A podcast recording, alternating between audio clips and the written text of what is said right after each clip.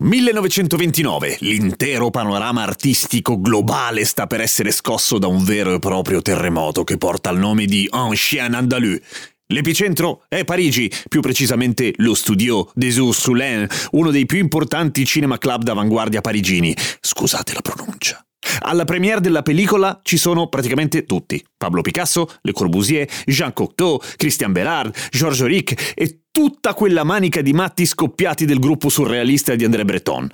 Buñuel e Dalì diciamo che sono abbastanza tesi.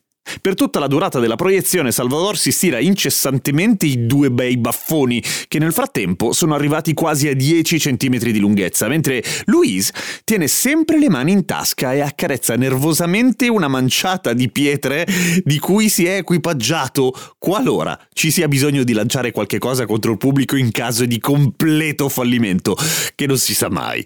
Fatto sta che dopo circa 20 minuti di proiezione, quei due il gatto e la volpe del cinema avanguardista, quasi senza accorgersene, hanno già rivoluzionato drasticamente tutta l'arte cinematografica.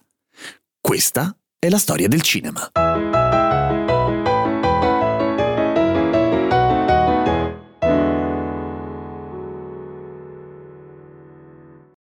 E adesso un bel caffè finito. Perché rischiare di rimanere senza caffè quando puoi abbonarti a Caffè Borbone? Prezzi vantaggiosi, costi di spedizione inclusi, tante possibilità di personalizzazione e l'abbonamento lo sospendi quando vuoi. Decidi tu la frequenza, la qualità, scegli tra le cialde e capsule compatibili e crea il tuo mix di gusti e miscele. Mai più senza caffè con l'abbonamento Caffè Borbone. Tutte le info su caffèborbone.com. Io sono Giampiero Kesten, la voce e l'autore di Cose Molto Umane e sono ospite, anzi ringrazio Matteo Vitelli perché è un matto e mi ha invitato qua alla storia del cinema a dire delle cose. Ma tornando a noi, diciamolo senza troppi giri di parole, l'obiettivo di Un Chien Andalou è molto semplice. I giovani Buñuel e Dalì vogliono scioccare e insultare la borghesia intellettuale.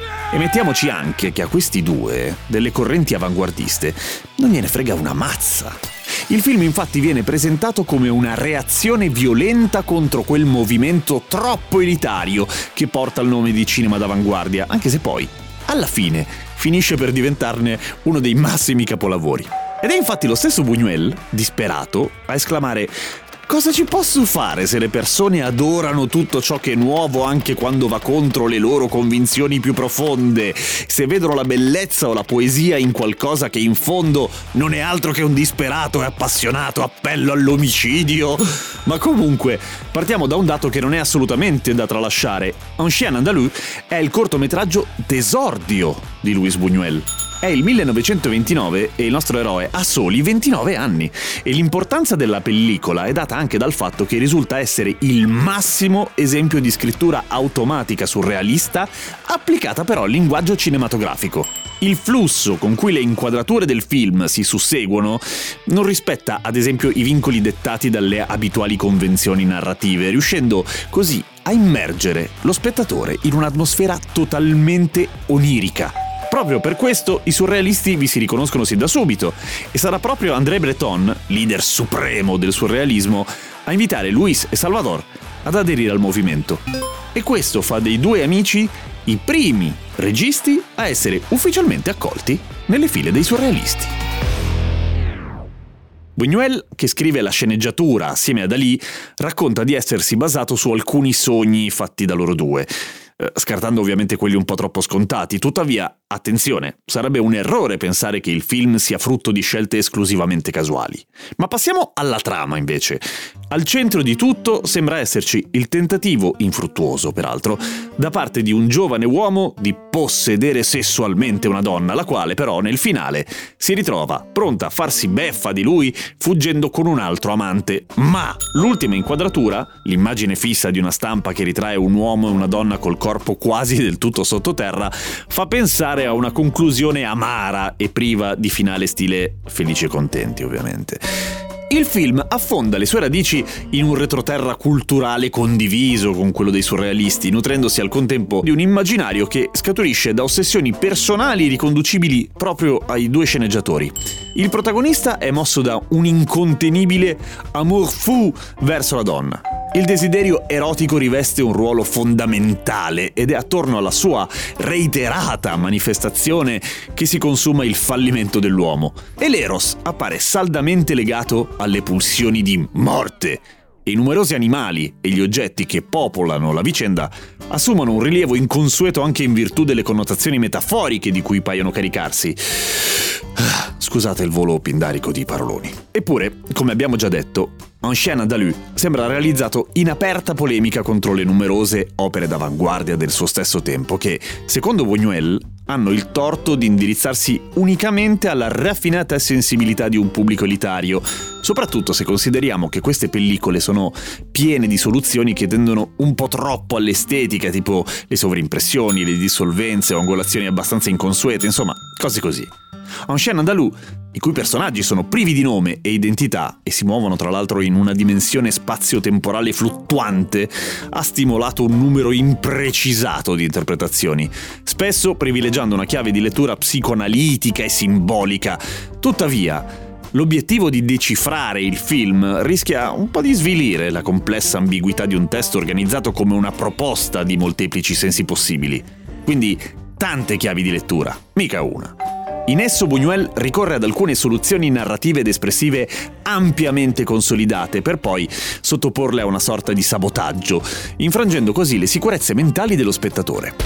Si pensi per esempio alle cinque didascalie che contengono indicazioni cronologiche che però non hanno alcun legame con i fatti che accadono subito dopo, oppure alle due soggettive iniziali di un uomo, interpretato dallo stesso regista, sulle proprie mani, intente ad affilare un rasoio per compiere un gesto traumatico, che sono volutamente imperfette perché non si basano sul rispetto rigoroso del raccordo di sguardo, ad esempio. Ed è proprio la sequenza di apertura, sì, quella famosa del uh, taglio dell'occhio, che riesce veramente a esprimere ciò che vuole comunicare Buñuel. Attraverso questa devastante mutilazione il regista ci rivolge quasi un invito a rigettare le nostre abitudini consolidate, adottando un'ottica radicalmente diversa da quella consueta e ordinaria.